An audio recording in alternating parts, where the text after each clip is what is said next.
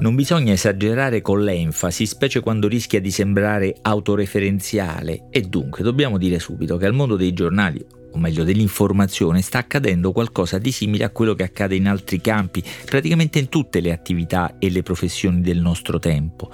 Una serie di trasformazioni tecnologiche, materiali, psicologiche, economiche, sindacali,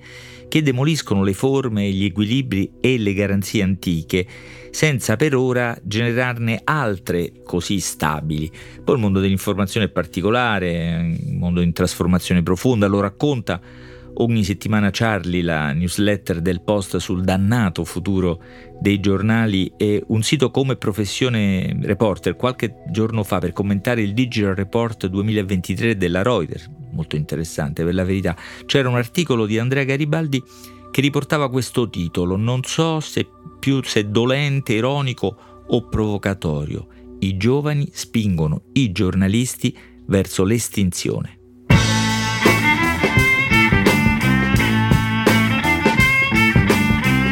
Questo è Timbuktu di Marino Sinibaldi, un podcast del Post che parla con i libri.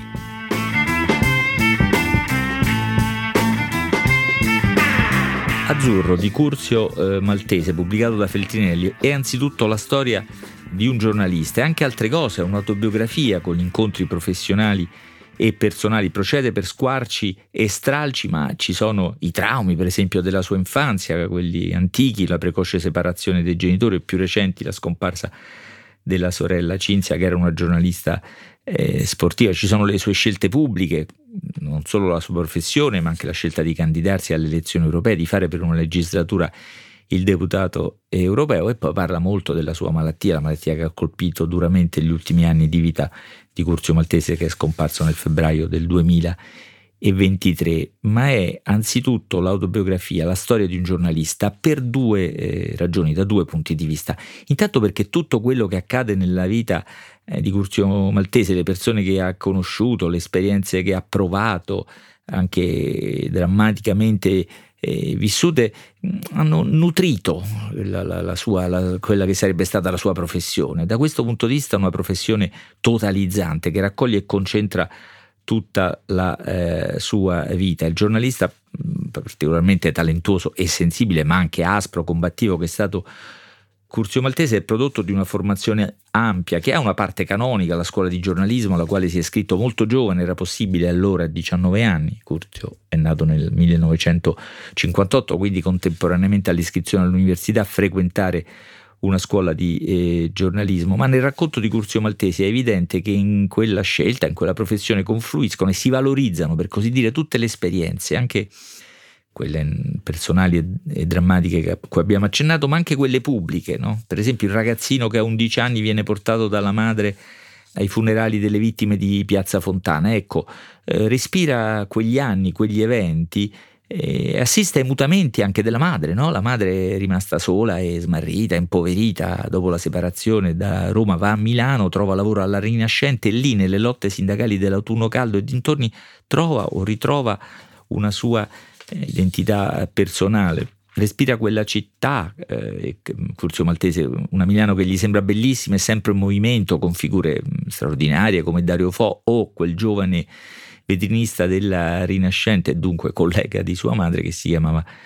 Giorgio Armani. Poi c'è un altro senso in cui Azzurro di Curzio Maltese è anche l'autobiografia di una professione, perché a Curzio eh, Maltese è accaduto di vivere tempi particolari del giornalismo, forse l'ultima generazione di un giornalismo storico, senza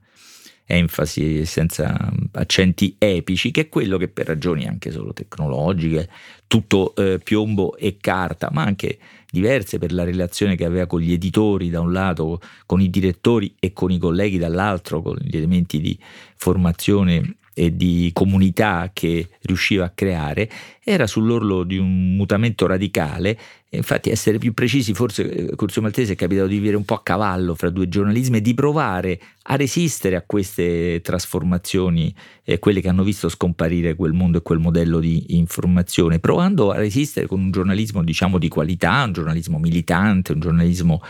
combattivo che ha praticato in grandi giornali, eh, dopo le prime esperienze diciamo precarie e vaganti, ha scritto Curzio Maltese essenzialmente sulla stampa e su Repubblica e poi dopo la sua malattia era tornato a scrivere su il eh, domani. Eh, giornalisti come Curzio Maltese sono arrivati alla professione entrando da quella che sembrava la porta, ma non so se è più facile o più agevole, cioè quella del giornalismo sportivo, ma al di là di questa occasione di ingresso, in realtà il giornalismo sportivo è stato per lui e per altri una formidabile ragione di esperienza diretta del paese. Curzio lo racconta in almeno due occasioni. La prima, un giro d'Italia seguito in anni in cui nella provincia dilagava già una borghesia televisiva nei gusti e nella formazione, ricchissima e anonima, senza voce né rappresentanza e furiosa di esserlo. Nessun'altra esperienza politica fu più utile di quel giro d'Italia per capire l'epica avvenire da mani pulite alla vittoria eh, di eh, Berlusconi. E poi l'incontro precoce davvero con la figura di Silvio Berlusconi di cui intuisce non solo la forza, diciamo, oltre che i, i limiti che per tutta la vita Curzio Maltese combatterà naturalmente, ma, ma, non solo la forza, ma anche la prospettiva politica. Tutto accade una sera di, del, mille, del, maggio del 1990 al Prater, lo stadio eh, di Vienna dove scriveva per la stampa Curzio Maltese ed era andato a seguire la finale di Champions tra il Milan e il Benfica. Il Milan vince, alla conferenza stampa si presenta Silvio Berlusconi e ma lascio la parola all'articolo che uscì sulla stampa il 25 maggio del 1990. L'articolo di Curzio Maltese, con vago imbarazzo riceviamo e riportiamo quello che passerà alla storia come il discorso della Coppa Silvio Berlusconi lo ha dettato alle 3 del mattino ai giornalisti convenuti, non invitati, alla festa per la quarta Coppa dei Campioni, seconda dell'era berlusconiana, conquistata dal Milan poche ore prima al Prater. La scena, il piano superiore di un grande hotel del centro, non distante dallo studio dove per anni Freud ha indagato sulla psiche umana. Poi segue l'articolo sul, sul, discorso di Silvio Berlusconi, articolo scritto con molta vivacità e molta velocità. Curzio Maltese era noto per la sua eh, capacità di scrivere articoli in mezz'ora senza nemmeno eh, rileggersi, un misto di talento e di sprezzatura, diciamo così. Ma torniamo all'articolo e al discorso di Berlusconi e al finale, no? nel finale in cui dice all'anno che verrà, siamo nel 1990, quattro anni prima della famosa discesa in campo. Così parlava Silvio Berlusconi a Vienna e così scriveva, riportava Curzio Maltese sulla stampa. All'anno che verrà chiedo di continuare questo ciclo che avevo osato programmare e annunciare, sfidando le ironie e finanche lo scherno di molti di voi. Ci attendono nuovi successi in Italia, in Europa e nel mondo. Non possiamo deludere la nostra gente, qui chiudeva le virgolette, maltese e aggiungeva così parlò Berlusconi all'alba di un nuovo giorno mentre di lontano rullavano ancora i tamburi della vittoria. E aggiunge ripensando a quell'articolo a quel momento ricordo il brivido che mi corse lungo la schiena capii all'improvviso che non stava parlando di calcio ma che si preparava